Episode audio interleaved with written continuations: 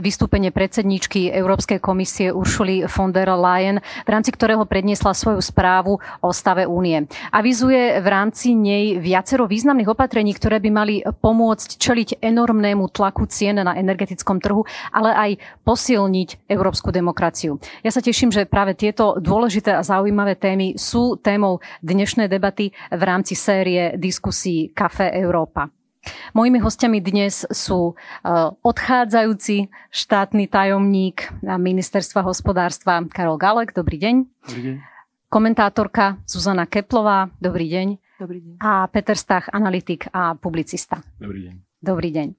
A budem veľmi rada, ak sa do dnešnej diskusie zapojíte aj vy vašimi otázkami. Môžete na to využiť slajdo a Otázky posielajte vďaka hashtagu Café Európa.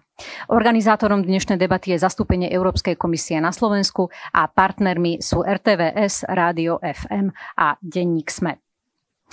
Dáma a páni, táto, toto vystúpenie Uršily von der Leyen správa o stave únie, ktorú sme počuli pred pár dňami, bola trošku iná ako tie, na ktoré sme doteraz boli zvyknutí. Aspoň tak sa e, zhodujú e, rôzni komentátori, ktorí to, ktorí to počúvali, analyzovali. Bolo v nej oveľa viacej emócií, bol v nej dokonca aj pátos. Bolo to spôsobené predovšetkým tým, že hovorila predsednička Európskej komisie o tak e, vážnej veci, ako je vojna na Ukrajine a utrpenie tamojších ľudí ale zazneli tam aj slova, ktoré mňa ako novinárku zaujali. A to boli slova o tom, že Európska únia mala viac počúvať tých, ktorí Putina poznajú a varovali pred ním ešte dávno pred začiatkom vojny. A vnímate tieto slova od predsedničky Európskej komisie ako možno určitú formu aj seba kritiky do vlastných radov, že Európa podcenila hrozbu, ktorú Putin predstavuje? Pán Stach, začnite vy no, do, do vlastných radov, zase tiež si musíme povedať, že čo sú vlastné rady. Ako, Inštitucionálne. No, inštitúcie s Putinom zase nemajú až tak, akože, že, že taký veľký spor, alebo nemali. Uh, Európska únia, ktorá je úniou členských štátov, tak niektoré členské štáty uh, sa snažili s, s tým Ruskom vychádzať dobre, iné varovali, ako presne ona povedala, že mali asi pravdu.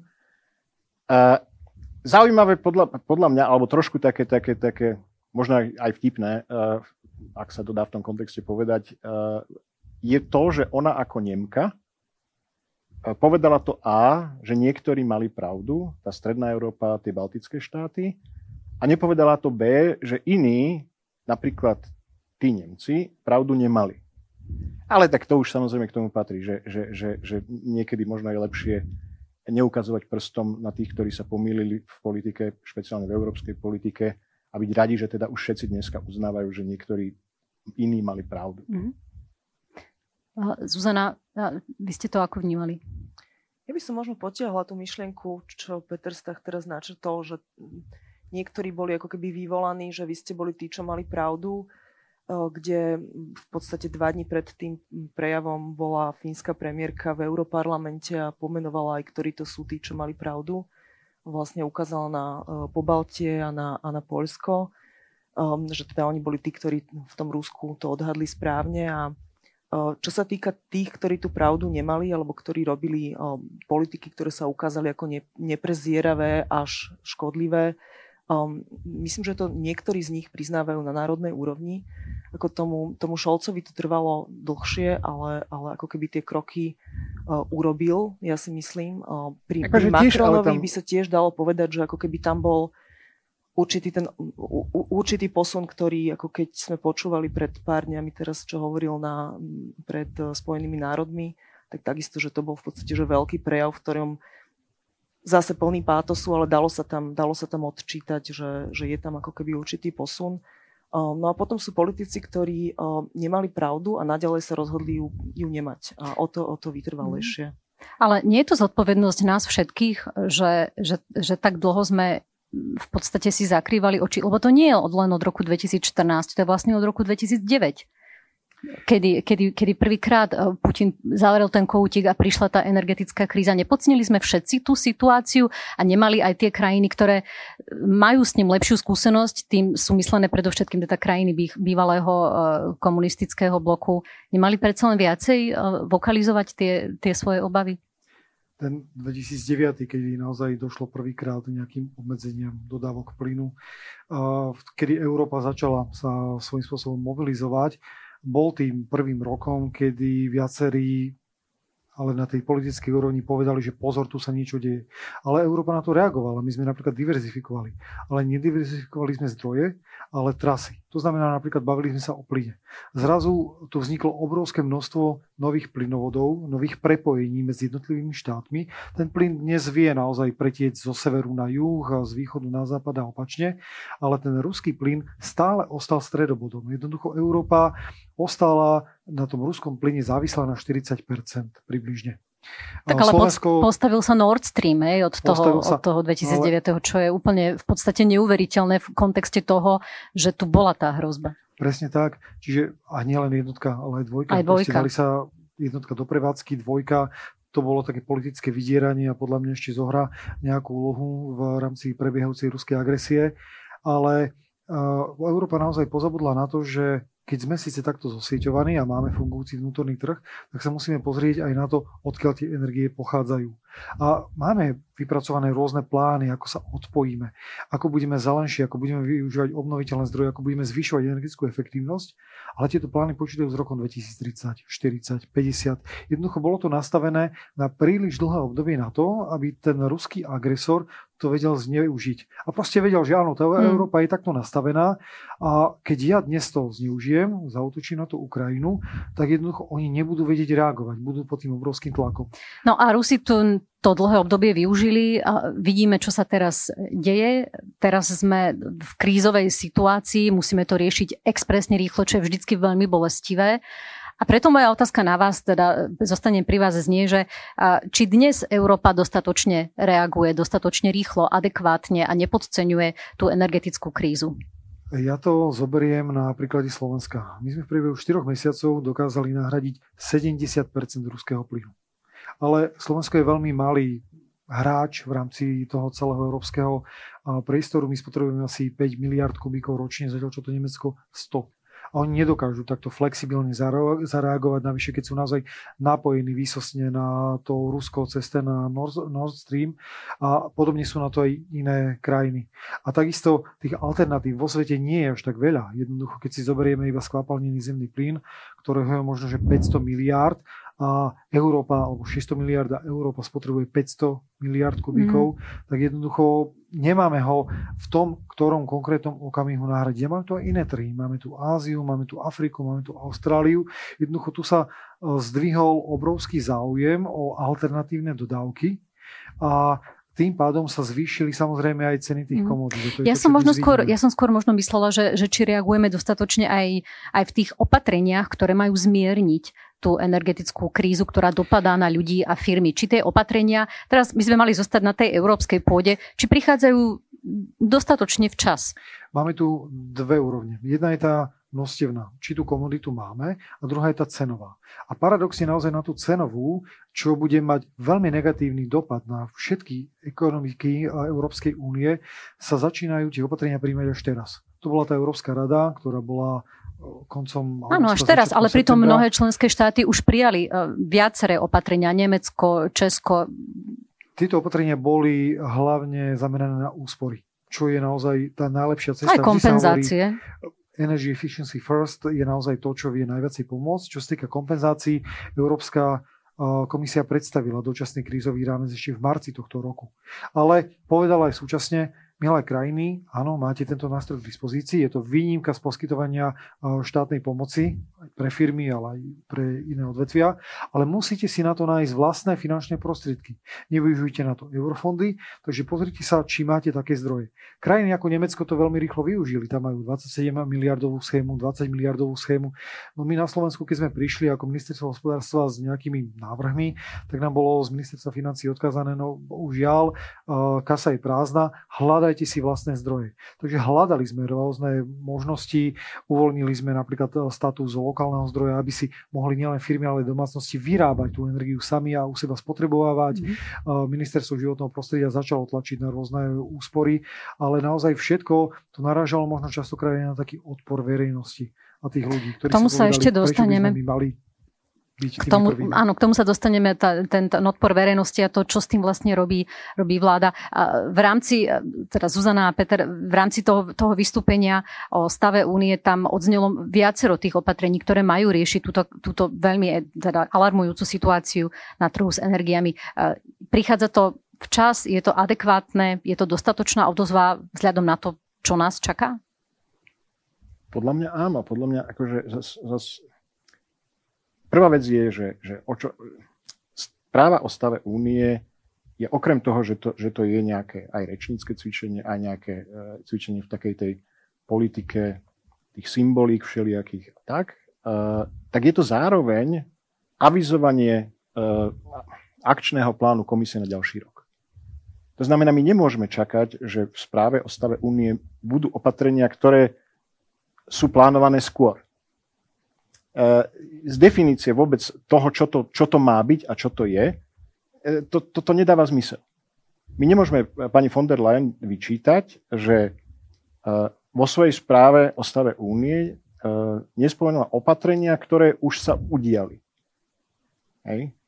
A áno, tie nám tam chýbajú, ale to je z definície, nemôžu tam byť, pretože toto je náčrt toho, čo bude komisia robiť po tom prejave alebo budúci rok.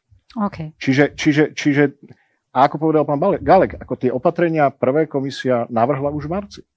Čiže možno, že akože sú tu iné dôvody, pre ktoré aj my, alebo aj iné krajiny sa rozhodli, že, že počkajú a uvidia. My sme vo februári nevedeli, ako dlho bude trvať tá agresia. Ako dneska si všetci hovoríme, že prečo sme len akože už v marci neprijali a neviem čo. My sme si mysleli, že do mesiaca bude Ukrajina rozdelená na dve časti a jedna bude Rusko. A bude vybavené. Ma... Dúfali sme, že to tak nebude, ale, ale nikto nevedel, že ako to bude prebiehať. Dneska vidíme, že toto je dlhodobý konflikt. Rusi nevedeli, jak to bude. A čiže, čiže vyčítať niečo k Európskej komisii v tomto smere alebo Európskej únii, keď povieme, je podľa mňa akože nie celkom uh, v poriadku. Na druhej strane, akože to, o čom má zmysel sa baviť, že ty, či tie opatrenia, ktoré komisia avizovala, že príjme, alebo navrhne, lebo komisia sama o sebe tieto veci prijať nemôže, že či sú adekvátne v danej situácii, či pomôžu, komu pomôžu, ako pomôžu. No, tam uh, medzi tie najzásadnejšie opatrenia uh, je ich tam viacero. Ja by som to zúžila a zmienila by som to na to zastropovanie cien elektriny z neplynových elektrární. Uh, z tohto opatrenia aj niektorých ďalších, ale primárne z tohto by sa malo získať až 140 miliard eur ktoré by sa mali rozdeliť v podobe kompenzácií medzi zasiahnuté subjekty, ľudí aj firmy. A moja otázka na vás, pán Galek, by bola, že vieme už presne, ako toto bude fungovať? Vieme, aký je návrh a tento návrh vôbec neprejde Slovensku. Keď mám za niečo kritizovať eh, komisiu, tak je možno, že stále to pravidlo, že sú uprednostňované niektoré krajiny a ich e, riešenia, ktoré sú výhodné pre nich. A toto je presne tento návrh, pretože uh, hovorí sa o tom, že zastropujeme ceny energii. Zastropujeme to na nejakej úrovni 100, 180 alebo 200 eur. Tí, ktorí predali nad, toto, nad túto úroveň, tak im tie zisky budú zobrané, dané do fondu, ale nie do spoločného, ale do nejakého národného. A potom ten štát bude môcť rozhodnúť o tom, na čo použije tieto prostriedky. Slovensko je ale vo veľmi na jednej strane dobrej uh, situácii, pretože my sme kvázi sebestační, bilančne sebestační pri výrobe elektrine, elektriny a spotrebe elektriny. Ale na druhej strane tá elektrina nie je určená pri fungovaní vnútorného trhu iba pre nás. A mnohí výrobcovia túto elektrínu už dávno predali. Slovenské elektrárne... Už ich predali, už to je zakontrahované na ten budúci rok. Na ano. budúci rok, dva roky dopredu. A predali to za ceny o mnoho nižšie ako je 180 eur. To znamená, že do takéhoto fondu by Slovensko, Slovenské elektrárne vyrábajú dnes asi 70% elektriny, ktorá je vyrobená na Slovensku, by Slovenské elektrárne neprispeli prakticky nič. Celkovo, keď ministerstvo financí napočítalo, že koľko by to znamenalo eh, v balíku pre Slovensko, čo by sa u nás dokázalo vybrať, tak prišli k sume 100 miliónov eur. 100 miliónov eur. Európska komisia hovorí o 140 miliardách Čo je to 100 miliónov eur? To je jednoducho niečo, čo by naozaj žiadnemu slovenskému spotrebiteľovi nepomohlo. Preto sme mi navrhli iba krátko mm-hmm. riešenie, ktoré by malo na európskej úrovni. To znamená, postihlo by nielen tých výrobcov, ale aj celý ten nasledujúci reťazec až po toho spotrebiteľa, lebo tam je veľké množstvo rôznych traderov, obchodníkov, ktorí proste tú elektrínu nakúpili a teraz s ňou niekedy špekulujú, niekedy už majú zazmluvnených, ale tých toto riešenie vôbec neovplyvňuje. Táto možnosť tam už nie je reálna? Tlačíme na to, aby tam bola, lebo tam sú tie najväčšie prostriedky Určite. a hovoríme, aby sa tie prostriedky akumulovali na úrovni Európskej únie a potom boli rozdelené podľa spotreby konkrétnej v jednotlivých štátoch. Dala tam komisia na náš návrh alebo na náš tlak takú klauzulu o tzv. solidárnej dohode alebo dohode o solidarite, ale opäť toto je iba na základe dohody bilaterálnej. Mm-hmm. A neviem si predstaviť, že štát, ktorý možno, že vyberie tie prostriedky, napríklad Nemecko, by potom prišiel, že a Slovensko, vy potrebujete tiež niečo. Tak to by sa mohlo riešiť tým, že tam ešte bola pripustená možnosť, že by sa to vyberalo do nejakého spoločného európskeho fondu a potom by sa to nejako pomerne rozdeľovalo medzi členské štáty. To, to... to je náš návrh, to je náš návrh, ktorý sme presadili. Stále je to len v rovine návrhu. Štyri štáty to podporili. Štyri štáty. štáty. Tak vyzerá solidarita v praxi. Bohužiaľ. Uh, Uršula von der Leyen ale veľa hovorila o tom, alebo teda zmienila sa o tom, čo je podľa mňa na Slovensku málo akcentované a to je potreba šetrenia toho, že, že musíme primárne šetriť e, energiami, čo je veľmi nepopulárne opatrenie. A možno, Suzana, vás by som sa spýtala, že majú dnes politici odvahu príjmať také nepopulárne opatrenia, napríklad teda v súvislosti, aby sme zostali pri tej energetickej kríze? Uh-huh. Ja by som nebola prekvapená, že ešte nehovorí o šetrení a že sa neviedla nejaká kampaň.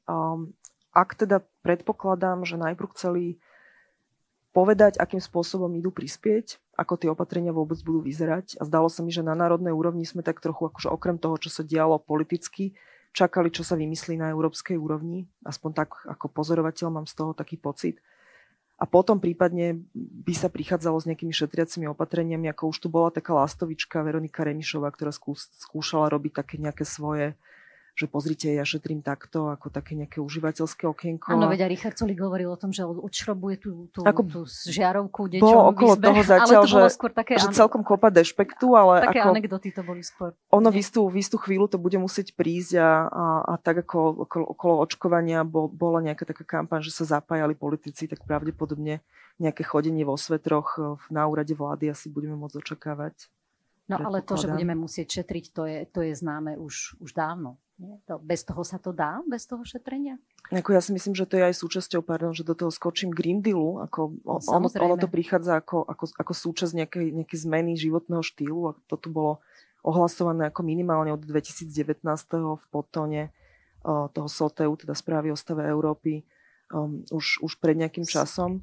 Takže to nevychádza len z toho, že je, je tu hm, vojna s Ruskom u nášho suseda, ale pravdepodobne ako keby v nejakom takom ekonomickom posune, že ideme o hospodárstve rozmýšľať iným štýlom a bude sa to dotýkať aj životného štýlu nás všetkých, ako to, je to sťahovanie slamiek z obehu a také tie srandičky, myslím, že to je ako keby súčasťou toho. Ale to boli ešte iba srandičky, ale teraz ja aspoň teda z môjho osobného pozorovania mám pocit, že ľudia si vôbec neuvedomujú, tú potrebu, ktorá je tam eminentná, že oni sami musia šetriť tú energiu a nikto z kompetentných nevedie nejakú reálnu kampaň, ktorá by naozaj mala byť masová vzhľadom na to, že sa ich to bude dotýkať ich osobného komfortu, aby ich o tom presvedčili a aby tá zmena, ktorá musí nastať, nebola z hora dole, ale aby bola z dola, aby tam mala minimálne podhubie.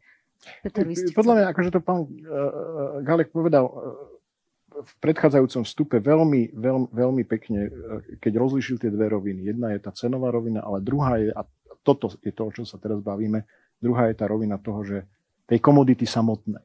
A to platí ako o plyne, tak aj o elektrickej energii. My dneska, a v tom je to veľmi podobné tej pandémii, že, že v nejakom momente my sme vedeli pri pandémii, že dovtedy a dovtedy vieme s kapacitami, ktoré máme, vyrobiť toľko a toľko vakcín, nie viac aj keby sme zaplatili 10 krát toľko, vyrobíme stále rovnako. Nič sa nedá robiť. Bude chvíľu trvať, kým sa tie kapacity zväčšia. Tento, tá, táto istá situácia, ak tomu správne rozumiem, je, je, je dneska s energiou. A s plynom špecificky. Že, že my skrátka vieme, že musíme šetriť preto, lebo tá energia nebude. A vysvetľuje to, vysvetľuje to niekto ľuďom, lebo to nie je populárne. Prečo tu nie je veľká kampaň národná, tak ako pred vstupom do Európskej únie? Alebo to nie je natoľko alarmujúce? Ministerstvo hospodárstva spustilo takúto kampaň, mali sme to aj na facebookovej stránke, bolo to ešte v apríli. Bohužiaľ stretlo sa to s takým znevažovaním, najmä zo strany politikov. Ja si pamätám, ako vtedy eh, Robert Fico si to robil srandu, že my tu ideme ľuďom prikazovať znižovať eh, kúrenie alebo aby no, chodili vo svetroch. Ale paradoxne toto je tá cesta. Slovenská inovačná energetická agentúra má zverejnených 50 opatrení, ako dokážu ľudia v domácnostiach ušetriť. Sú to krásne infografiky, kde naozaj veľmi jednoduchým spôsobom toto popisujú. Áno, ale, ale bežný človek sa tam asi len tak nedostane. Tak. Čiže toto je to, ako to dostať k tým ľuďom. Ministerstvo životného prostredia dnes pracuje na nejakom súboru opatrení, najmä pre tú verejnú správu. Sú to opäť odporúčacie opatrenia, ale naozaj toto potrebuje mať možno nejakého lídra, nejakú hlavu. Ja spomeniem situáciu, ktorá bola v 2011 po Fukushime. Vtedy sa prehnala jadrovou elektrárňou vlna tsunami a prišlo leto, kedy boli všetky jadrové elektrárne v Japonsku odstavené. Japonsko je krajina, kde je naozaj v lete horúco a predstúpil premiér priamo pred obrazovky dal si dole sako, dal si dole kravatu, rozhopol si horný gombík a povedal, vážený, všetci, každý jeden z nás musí prispieť do toho spoločného koláča. Musíme teraz ušetriť. Nikto nebude nosiť kravaty, budeme večer vypínať eh, lightboardy, eh, budeme vypínať, vypínať verejné osvetlenie, jednoducho všetci budeme šetriť a potom túto krízu ustojíme. Japonci ušetrili v tých najkritickejších okamihoch až 25% elektrickej energie sú to Japonci. Neviem, ako by teda to dopadlo na Slovensku, lebo oni sú naozaj zvyknutí na taký ten prístup, kedy počúvajú toho vodcu, ale videli sme to aj v Španielsku. To isté urobil španielský premiér počas leta, dal si takisto dolu kravatu, takže očakávam, že naozaj v najbližších dňoch to bude Edo Heger, ktorý predstúpi pred kamery, oblečie si ten sveter v tomto chladnom počasí a povie tak, vážený, a potrebujeme naozaj v tomto momente začať šetriť. Máme tu možnosti, ktoré nám hovorí a diktuje priamo Európska únia. Na Rade ministrov pre energetiku 12. júla sa prijalo nariadenie alebo rozhodnutie, ktoré hovorí o 15% na teraz dobrovoľných úspor v prípade plynu. Ako náhle 5 krajín vyhlási mimoriadnu situáciu, budú to povinné úspory. Teraz eh, v rámci tých opatrení, ktoré ste spomínali, sa hovorí o 5% úspor v čase špičky v prípade elektriny. Elektriny, áno, 5% špička a 10% mimo, ale tam ja sa priznám, že mi nie je jasné, že či sa to týka len priemyslu alebo aj domácnosti. Toto má byť e, celkové šetrenie, ale v prípade elektriny je to troška je zložitejšie, lebo vy máte aj e, tzv. podporné služby, ktoré potrebujete držať v pohotovosti a udržiavať tzv. frekvenciu v sústave. A vy nemôžete rapidne znížiť eh, spotrebu, lebo vám stupne dopyt po podporných službách, aby bolo tej elektriny v tej sústave stále dostatok. Vy potrebujete vykrývať eh, spotrebu a výrobu, lebo inak by sa vám rozpodla celá sústava. Čiže v tomto, v tomto sú trošku také technické zádrhali, ako toto dosiahnuť. Slovensko bez problémov na budúci rok ušetrí 10%, možno aj 15% elektriny.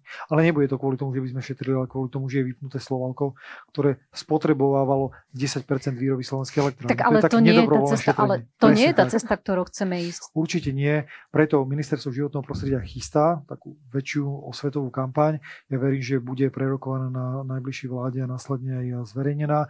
Je to predmetom už naozaj štvrtej vlády, ktorá k tejto téme zase zasadala, ale hovorím, potrebuje to naozaj tú hlavu. Lebo ja keď som začal v tom apríli, tak to bolo také znevažovanie. Na čo? Ale keď to urobí niekto, kto má naozaj tú autoritu, koho možno rešpektuje časť alebo väčšina obyvateľstva, tak to bude mať úplne inú váhu. Ale dôležité je naozaj, aby to robil každý. Kvapka ku kvapke a na konci budeme mať to, čo potrebujeme. Viete si, viete si predstaviť, že to v tejto situácii, keď vláda má enormne nízku dôveryhodnosť vo, vo, na verejnosti a vôbec ako celé politické spektrum, že to bude fungovať?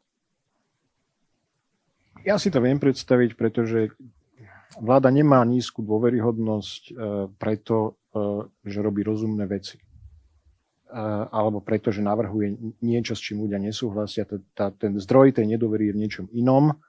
A dokonca si viem predstaviť paradox, že pokiaľ by vláda sa sústredila na tento problém a bolo to jasne vidieť a chvíľku by, ako keby, že to udržali tú pozornosť, boli by v tom presvedčiví, tak naopak paradoxne by jej aj vďaka tomuto, hoci to znie akože, že nepopulárne veci a tak, mohla si myslím tá dôveryhodnosť rásť. Lebo ja by som ľudí nepodceňoval. Ja by som ľudí nepodceňoval a zase nepreceňoval by som kampane. Už dneska, keď si pozriete Google Trendy, ľudia vyhľadávajú ceny energií, ľudia vyhľadávajú, ako zatepliť dom, kde zobrať akože palivové drevo a tieto všetky veci, pretože ľudia rozmýšľajú úplne prakticky, ide zima, ak vypne plyn, čím budem kúriť, ak bude menej elektriny, dobre, mám spotrebiče také, ktoré, ktoré sú úsporné a tak ďalej. Toto ľudia robia bez ohľadu na tie kampane. Akože čítajú noviny, pozerajú a dokonca aj tie, ako keby, že, že, že, že to, to zosmiešňovanie si myslím, aj to je svojím spôsobom, ako, že, že tá publicita tej témy. A áno, my sa z toho zasmejeme, OK, že toto bola ale sprostá kampaň, alebo napríklad, ale zároveň akože ten červík pochybnosti sa, sa, sa tam zahniezdí v tej hlave, že no dobre, ale čo ak majú pravdu? Hej, že, že som ja na toto pripravený? ja teraz bývam na vidieku a to je anekdotická vec, ale, ale ja keď idem na stanicu vlakov, tak vidím, že cez leto ľudia zateplovali o 106. E, palivové drevo vidím akože naskladané pred každým druhým domom. E, solárne kolektory vidím na každom treťom. Ľudia presne vedia, kedy sa vyhlasujú e, výzvy. tie výzvy na, na, na podpory zateplovania a podpory akože rekonštrukcií domov. Čiže, čiže, čiže toto nepodceňujeme tých ľudí no, a i... myslím si, že keby vláda uh, v tomto bola naozaj že dôveryhodná, že by povedali, že OK, srandy, srandy bokom, akože toto je taká vec, kde uh, asi, asi sa nás to týka nejako všetkých a máme v nejakom zmysle jasno, že čo chceme robiť. Od vás to vyžaduje toto a toto, ale aj od nás to vyžaduje niečo a tak ďalej, tak si myslím, že, že, že tá jej mhm. dnešná nepopularita by sa mohla ukázať ako, ako prechodná dokonca. By som ešte no. si dovolila priniesť príklad pandémie, že vlastne my sme tu mali opatrenia a o, mali sme tu vakcináciu a čo mi, čo mi tam veľmi chýbalo, bola taká tá úprimnosť. Podľa mňa to, mhm. to je niečo, čo, mm. čo budeme čakať, že ten Edo Heger si oblečie ten sveter nielen na tlačovke, ale v ňom bude chodiť, lebo v tom paláci bude tých 18 alebo 19 stupňov a bude to tam celý čas.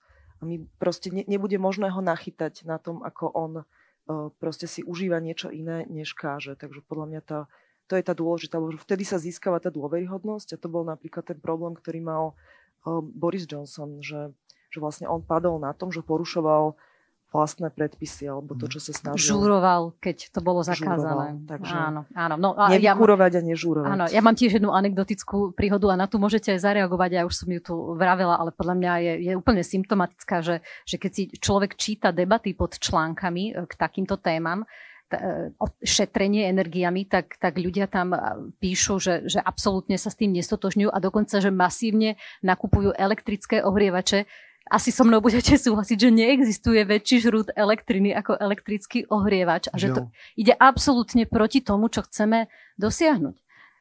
Je to tak. A ja si myslím, že tým najväčším ťahuňom úspor bude práve tá cena energií, ktorá sa na nás valí.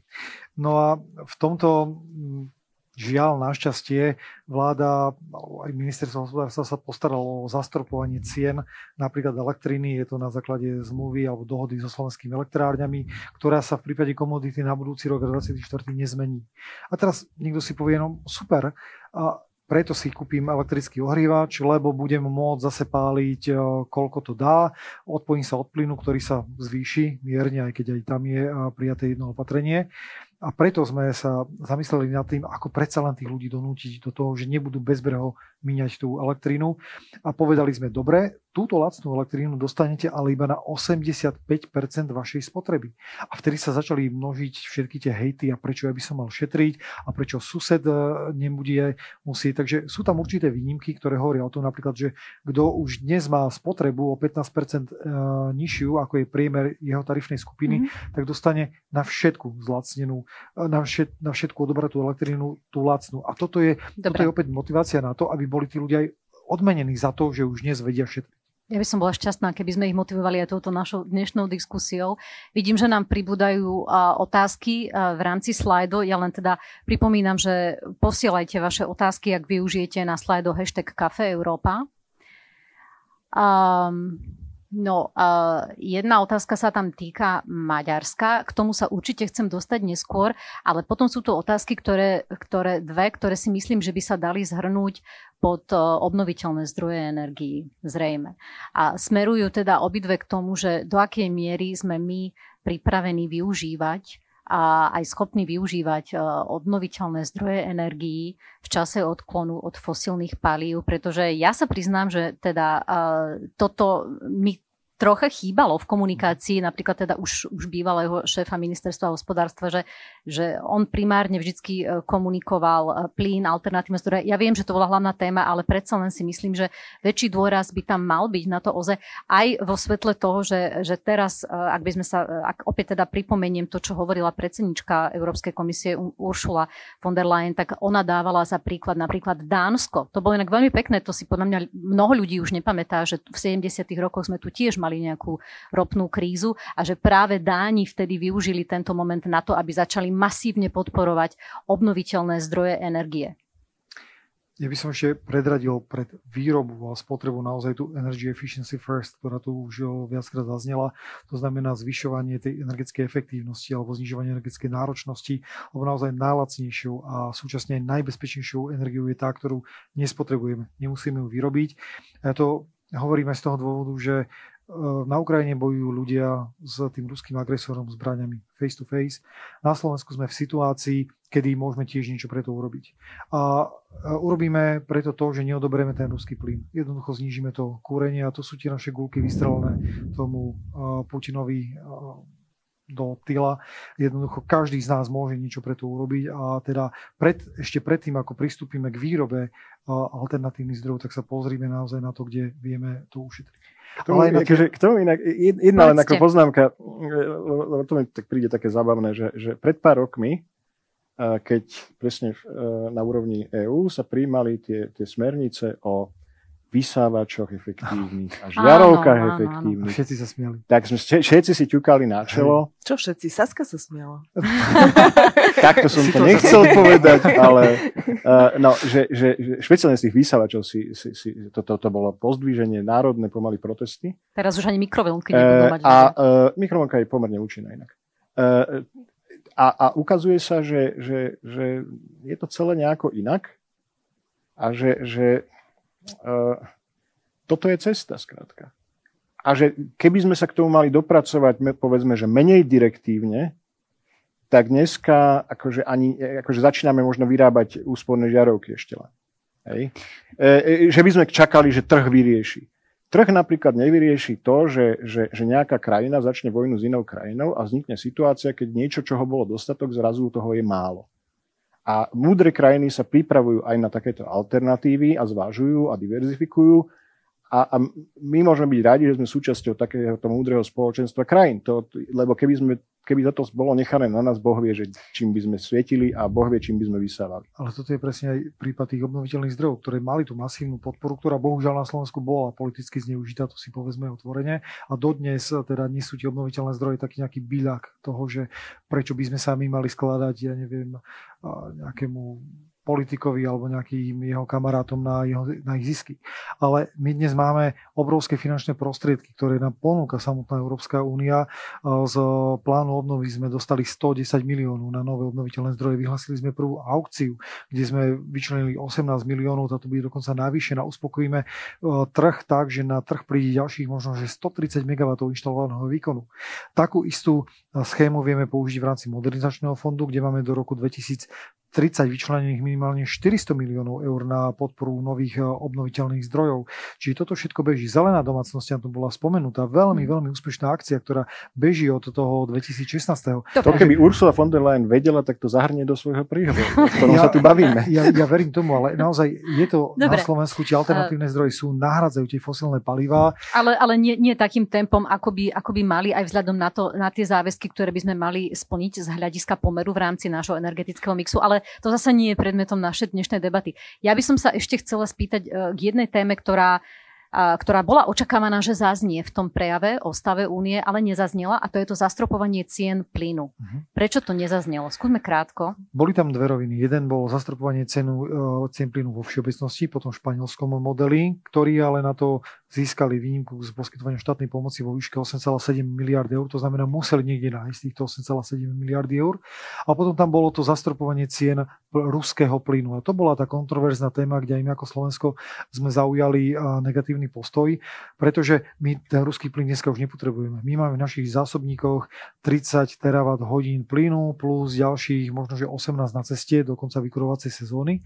Ale problém bol v tom, aký signál by to vyslalo tým trhom.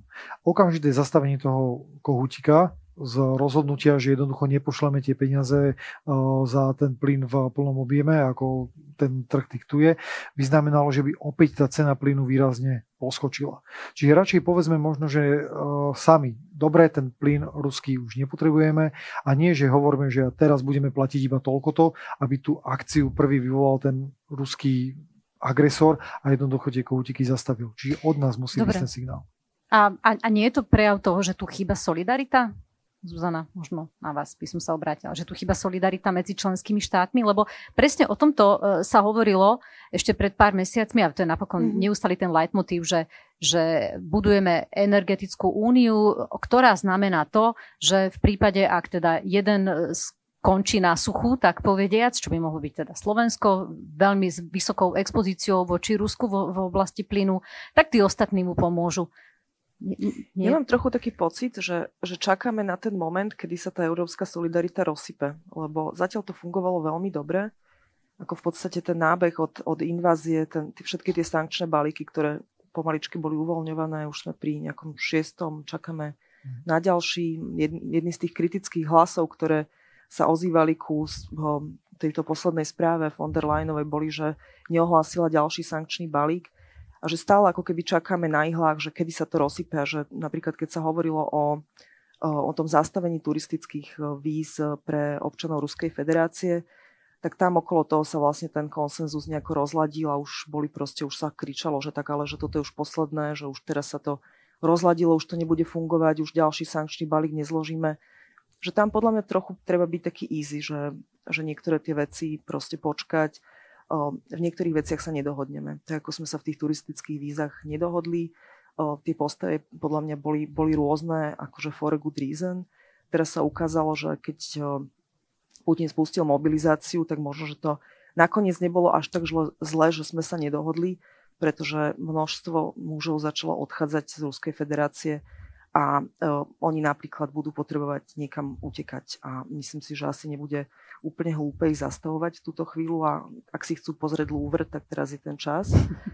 A, a, a takisto si myslím, že pri, pri tomto uh, mali sme iný postoj, bola, bola, boli tam iné priority, uh, počkajme, buď sa dohodneme, alebo sa nedohodneme. Plus, ako vy ste povedali, že, že vlastne tú solidaritu si predstavujeme tak, že jeden, akože, že keď má problémy, tak tí ostatní pomôžu. No my sme ale v situácii, kedy problémy majú viacerí a to už je taká prehľadná situácia, taká jednoduchá, lebo zrazu ako sa musíme to chvíľku trvať dohodnúť, že kto komu pomáha a ako. Kto teraz v tejto chvíli potrebuje pomoc najviac. Na jar to bolo uh, Portugalsko, Španielsko, úplne, že bez, bez, bez, bez debaty žiadnej, hej, z nejakých dôvodov, ktoré sú špecificky geografické a, a, a čiastočne politické asi tiež, uh, ale teda v minulosti majú svoje príčiny.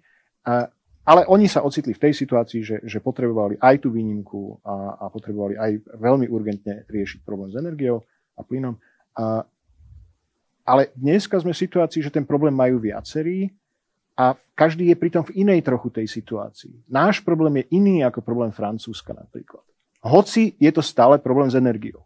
Čiže akože chvíľku, a je to úplne prirodzené, že chvíľku trvá kým si ujasníme, že, že, že aký je stav, kto čo potrebuje v rámci tej solidarity a kto mu to naopak môže poskytnúť.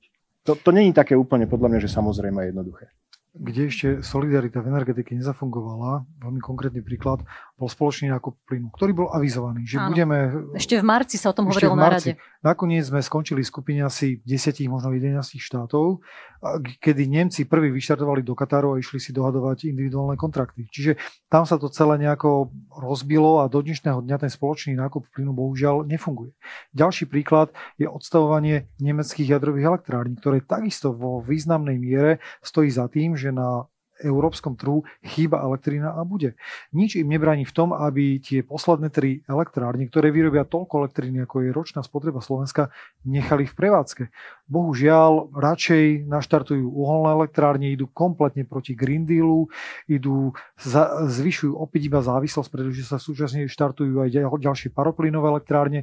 Jednoducho opäť namiesto toho, aby sa tam počúvali možno, že nejaké hlasy zvonka z tých, ktorí naozaj vidia out of the box, tak tieto sa ignorujú a tie štáty pristupujú k individuálnym riešeniam. A ešte na záver iba doplním, aj Slovensko dnes v parlamente schválilo, že do skráteného legislatívneho konania alebo do prvého čítania v skrátenom legislatívnom konaní tzv. zákon o núdzovom stave. Ale pozor, ak by bol na Slovensku vyhlásený núdzový stav, ktorý by viedol k tomu, že by sa zastropili ceny, že by sa v podstate zatvoril vývoz elektriny, tak toto by bolo zrušenie vnútorného trhu s elektrínou. My by sme sa odpojili. A preto ja hovorím, toto je to posledné riešenie, k čomu by sme mali by sme smerovať. To je ten plán B. Sme... A ešte na, úplne na záver, bol to pán minister Sikela, ktorý povedal na poslednej rade, áno, hľadáme spoločné európske riešenie. Ak ho nedosiahneme, tak jednotlivé štáty budú pristupovať k individuálnym a to je začiatok konca Európskej únie. A toto naozaj nikto nechce. Dúfajme, že nie.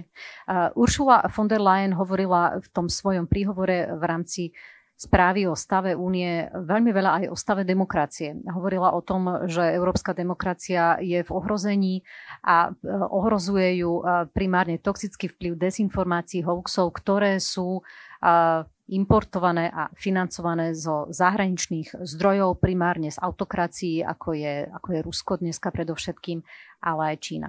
A aké zásadné je to ohrozenie podľa vás? Ja som si všimla, že Ursula von der Leyen si osvojila takú tú dichotómiu, že demokracie versus autokracie, čo je taká, taká nová vec. Myslím, že um, je to taká, taká Bidenovská formulácia. Teraz som to počula už aj v Macronovom prejave.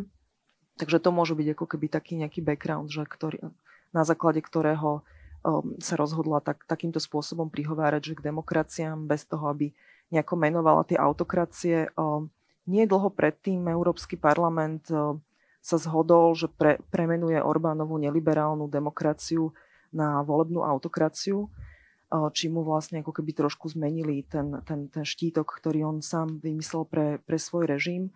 A, viac menej v tom, v tom prejave um, ako keby ne, nemierilo sa na Poľsko a na, a na Maďarsko um, konkrétne cez, cez, to, cez to, že by sme menovali um, samotné krajiny, ale um, pomenúvali sa určité problémy a určité, um, určité kroky, či už ide o súdnictvo, či už ide o, neviem, či tam bola nesloboda médií um, menovaná, alebo sa trochu sa inak akože na média zabudlo v tejto správe.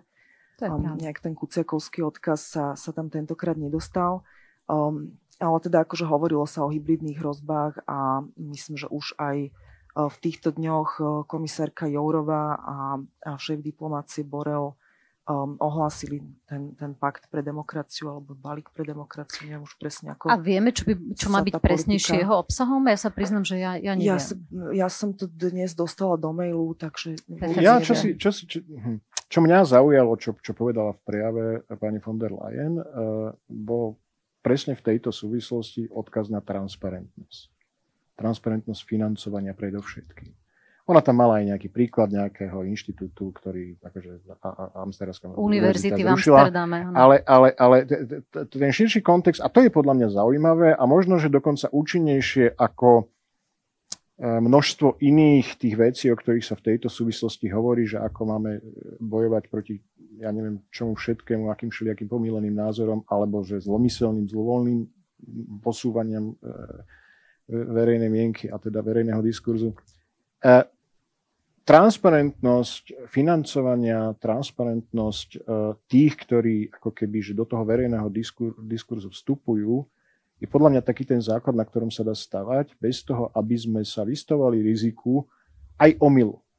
No. E, lebo ja naozaj by som e, e, ešte stále bol taký trošičku, ja by som to povedal, zdržanlivý pri posudzovaní arbitrárnom alebo na základe čoho vlastne toho, že čo je, čo je už protidemokratický nejaký narratív a čo ešte je nie je, čo ešte je len omyl, čo ešte je len hlúposť, čo mm, ešte len no, nezdelanosť. Ako to nemáme hej. ako nejak vyhodnotiť. E, ale keď tam vieme e, zároveň ako na ďalšej rovine sa spozrieť na to, že kto to platí, tak to nám dá nejaký, nejaký návod, že čo s tým ďalej. No, len ja rozmýšľam nad tým, že, že podstatou by teda malo byť, že bude verejné a bude známe, kto aké peniaze teda financujú, či už nejaké mediálne výstupy alebo nejaké akademické a. subjekty, ako to bolo v prípade toho výskumného centra v Amsterdame.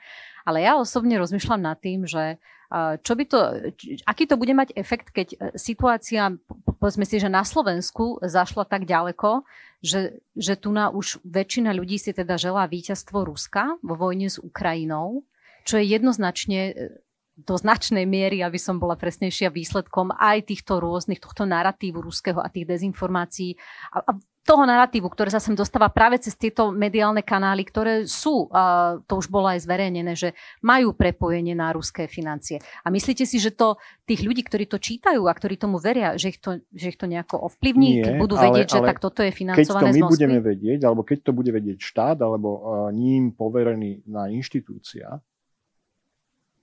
keď bude mať tú informáciu, tak vie konať ďalej. Napríklad v situácii, keď Rusko je de facto teda vo vojne s Európskou únie v nejakej forme, hospodárskej určite, tak, tak e, vieme robiť niečo podobné, ako robíme už e, e, v oblasti hospodárskej, kde potom po tej prvej vlne investícií napríklad z Číny, ale, ale aj z Ruska, v jednom momente sme začali na európskej úrovni rozmýšľať nad tým, že ktoré podniky a ako môžu štáty ako keby že brzdiť prenikanie krajín, ktoré možno, že nie sme s nimi vo vojnovom stave alebo tak, ale nemožno, možno, že nemajú tak celkom úprim, úprimné úmysly, alebo ako to povedať. Možno, že ich zámerom nie je rozvíjať obchod, ale kradnúť know-how. E, Čiže, či, a toto máme už dneska. Takýto nástroj máme. Tento nástroj sa dá podľa mňa prispôsobiť uh, aj do tohto kontextu. To znamená, v momente, keď my vieme, že, že čo ja viem, za nejakým serverom publikujúcim niečo, nejaký, zdroj, nejaký druh informácií, alebo za reklamou, ktorá ide do médií, ktoré potom publikujú niečo, je takýto zlovoľný, zlomyselný a, a, alebo hráč s nepriateľskými úmyslami štátny hráč, tak, tak v tom momente vieme povedať, OK, za nejakých okolností skrátka toto zakážem. Keď hovoríme o tom... Ten, ten, tento peňažný transfer my vieme vypnúť hoci kedy. Hej, to je takto. Hej? Áno, Len áno. musíme naozaj v demokracii musíme mať dôvod.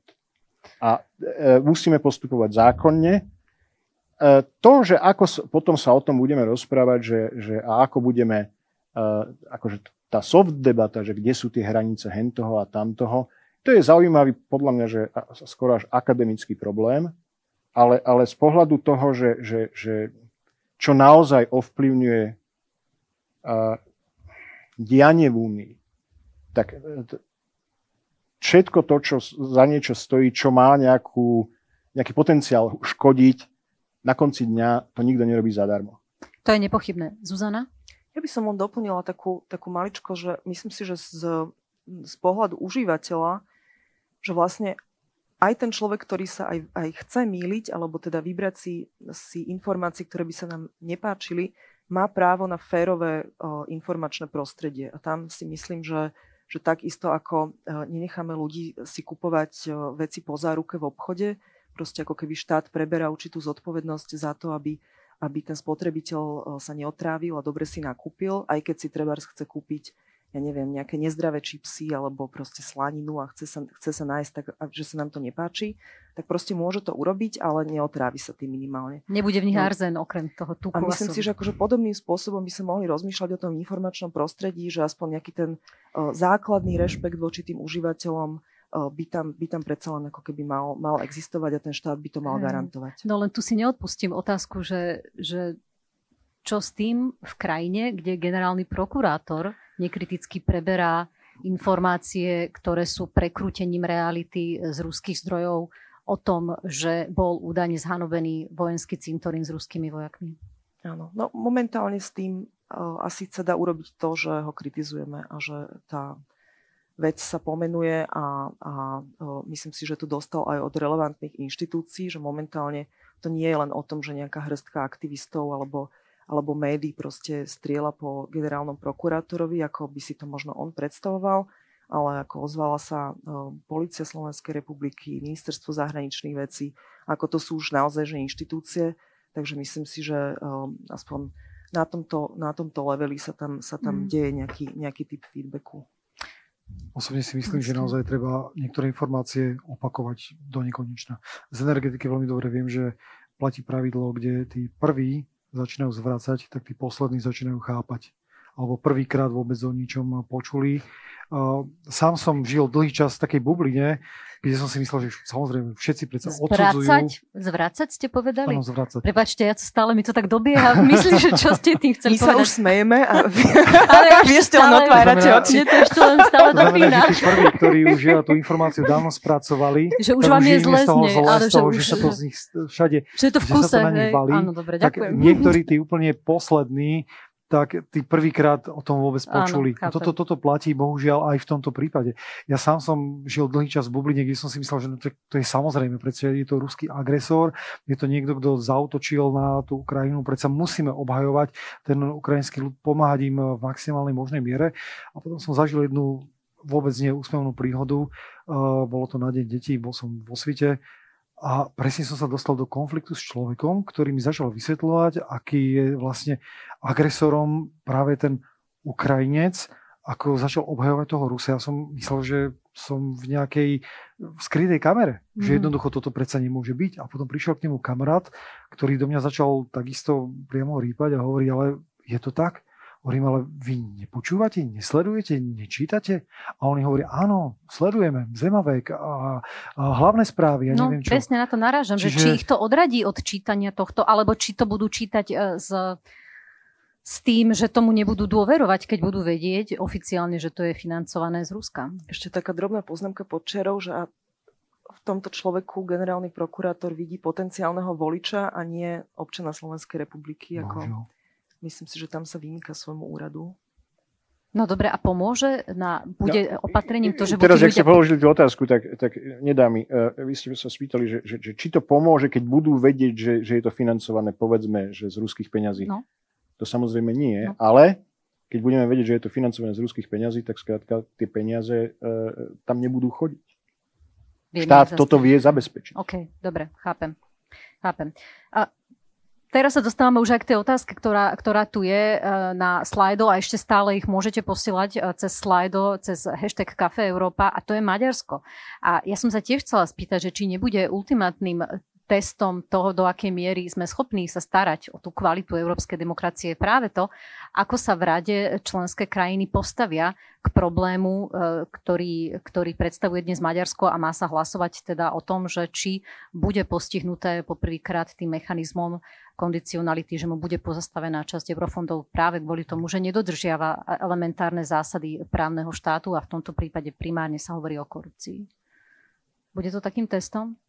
Zuzana? Ja si myslím, že Maďarsko celkovo spôsob, akým um, sa rieši Maďarsko, že to je jeden veľký test. Um, či, či toto bude ako keby tá ultimatívna vec, to si nemyslím. Ako tam sa deje viacero krokov. Um, myslím, že Maďarsko momentálne cíti takú úľavu a snaží sa, snaží sa celý ten narratív okolo toho, čo sa deje, nejak tak zhadzovať, že pozrite, veď my sme sa s komisiou dohodli na ako keby zo pár krokoch, ktorých, že túto sú nejaké body, ktoré splníme. Tak ale asi potom, potom že... uznesení Európskeho parlamentu, ktorý ho označil za volebnú autokraciu, asi nebude úľava. To chcem povedať, že momentálne ako keby robia taký rozdiel medzi inštitúciami, že zlý Európsky parlament, ktorý je ideologický a, a dobrá komisia, ktorá, nám, ktorá je predsa veľmi praktická a dali nám tu teraz ten checklist a my to, my to splníme a dobre bude. Uh, myslím si, že ono, ono je to previazané, ako, ako áno, sú tam nejaké praktické opatrenia, ale, ale tým, že sa, že sa splnia, ako keby problém Maďarska nebude vyriešený, je to, je to celá veľ, komplexná, veľká záležitosť a, a proste toto je, toto je len jedna vec. Za mňa je to na ceste. Tak. Za mňa by otázku, že kedy sa to tí bežní ľudia vôbec dozvedia, že prišli o nejaké eurofondy. Lebo toto tiež nie je úplne ľahko komunikovateľná téma. Mnohí o tom, že krajiny čerpajú vôbec nejaké eurofondy a nevedia, ako funguje ten systém. Tak obávam sa, že v krajine, kde, kde už prakticky neexistujú nezávislé médiá, ako Maďarsko už je, teraz to nechcem povedať ultimatívne, určite tam sú ešte nejaké ostrovy pozitívne deviácie, ale Orbán si to dokázal tak podmaniť cez ten svoj systém, najmä e, ekonomický politický, z ktorého žijú tie médiá, že tam naozaj je už veľmi ťažké, aby tam fungoval e, nejako masívnejšie nejaké nezávislé médium, tak asi tie informácie sa im budú dostávať primárne z, tej, z, tejto, z tejto strany. Ale tu je zaujímavé, opäť keď sa vrátime k tomu, čo hovorila Ursula von der Leyen, ona zdôrazňovala, že Európska komisia bude chrániť európsky rozpočet práve cez tento mechanizmus kondicionality, ktorý znamená, že vyplácanie tých eurofondov je podmienený e, dodržiavaním zásad právneho štátu. Ale potom narážame na ten problém, že Európska komisia to môže vravieť, ale to finálne slovo má rada a presakujú informácie, že nebudú tie členské štáty otvorené tomu, aby sankcionovali to Maďarsko, pretože sa boja, že jedného dňa by aj oni mohli byť na rade. Tam, e, to, to podľa mňa je ten menší problém. Ten väčší problém si myslím, akože, e, je ten, že, že opäť ako tu sa dostávame k tomu, že čo Európska únia je. A Európska únia e, je aj Maďarsko. Fair enough. To znamená, že, že a teda tak sa na ňu musíme aj pozerať. To je, je, veľmi je to, akože zvádza to, že, že a, a úplne že k tomu rozumiem a všetko, že, že uh, to definovať, že OK, spor Európskej únie alebo všetkých ostatných s tým Maďarskom, ale to je spor vo vnútri niečoho.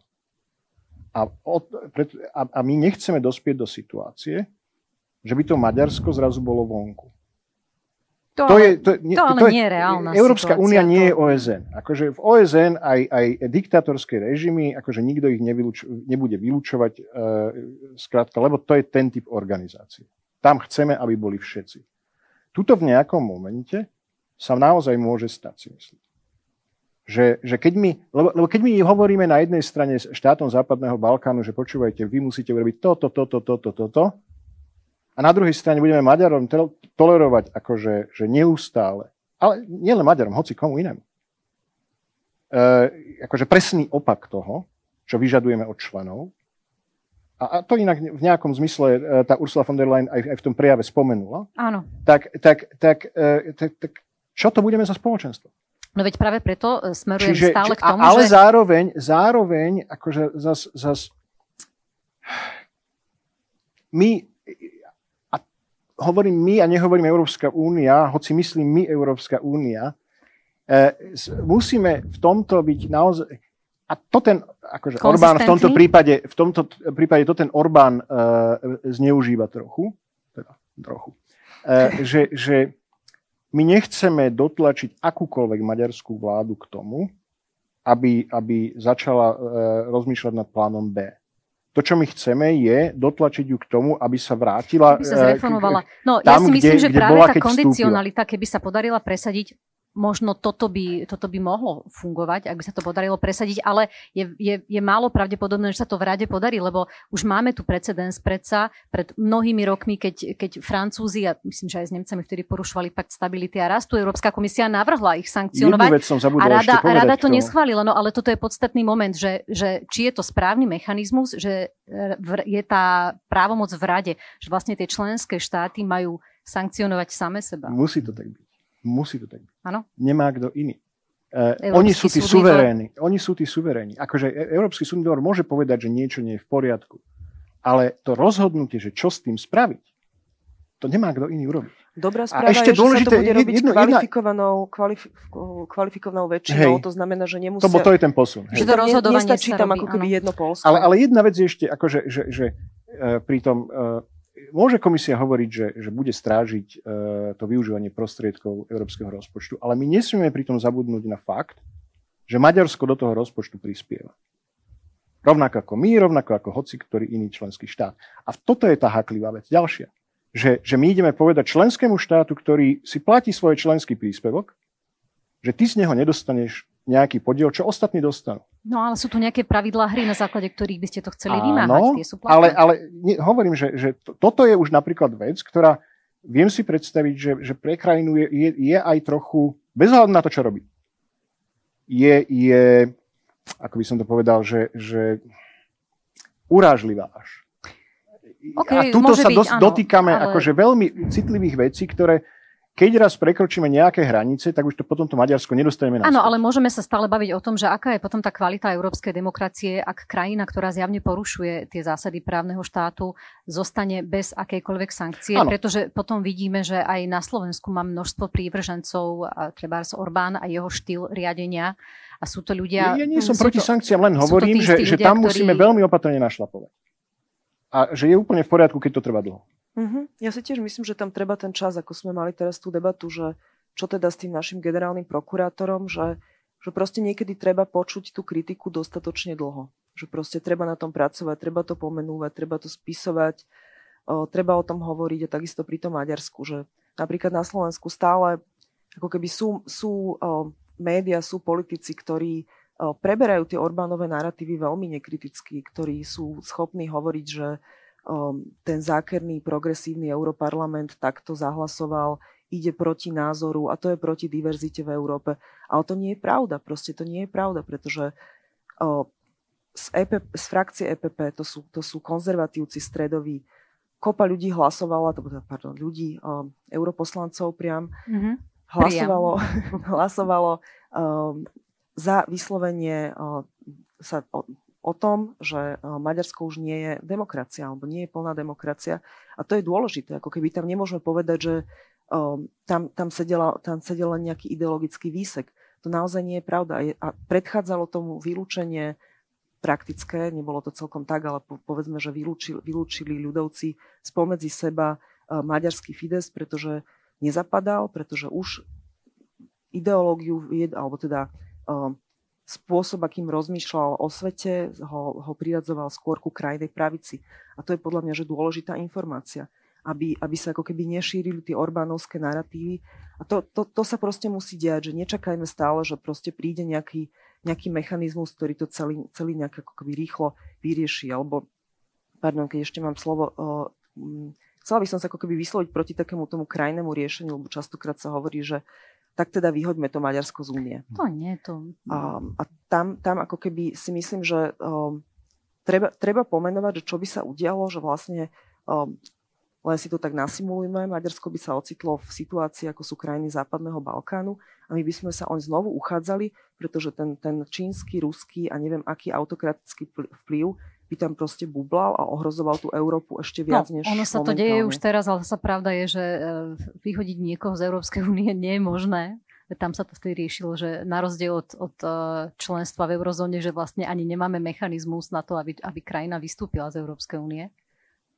Nezmenilo sa to však, muselo by sa to zmeniť e, v rámci zmluv, ale ešte stále sa to nezmenilo, že to je možno iba, iba taká pikoška. Ale... Štát môže vystúpiť štát môže vystúpiť. Však napokon Veľká Británia, Veľká Británia uh, vystúpila, hmm. samozrejme. A ten efekt bol taký, že už nikto ďalší nemal na to chuť. Ale časy sa menia, ale ja dúfam, že sa nebudú meniť tým smerom, aby niekto ďalší na to chuť mal, ale úplne súhlasím, že je to o tom, aby ľudia chápali tie, tie širšie súvislosti toho, že to nie je úplne čierno-biele a jednoznačné a také jednoduché, ako, ako by sa to mohlo zdať. A to platí nielen pri téme Maďarska, ale aj pri téme energetiky, ruského plynu a nevyhnutného šetrenia.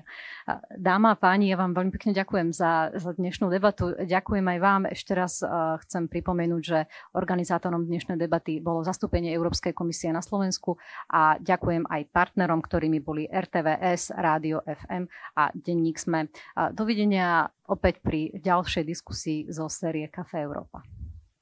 Ďakujem. Ďakujem.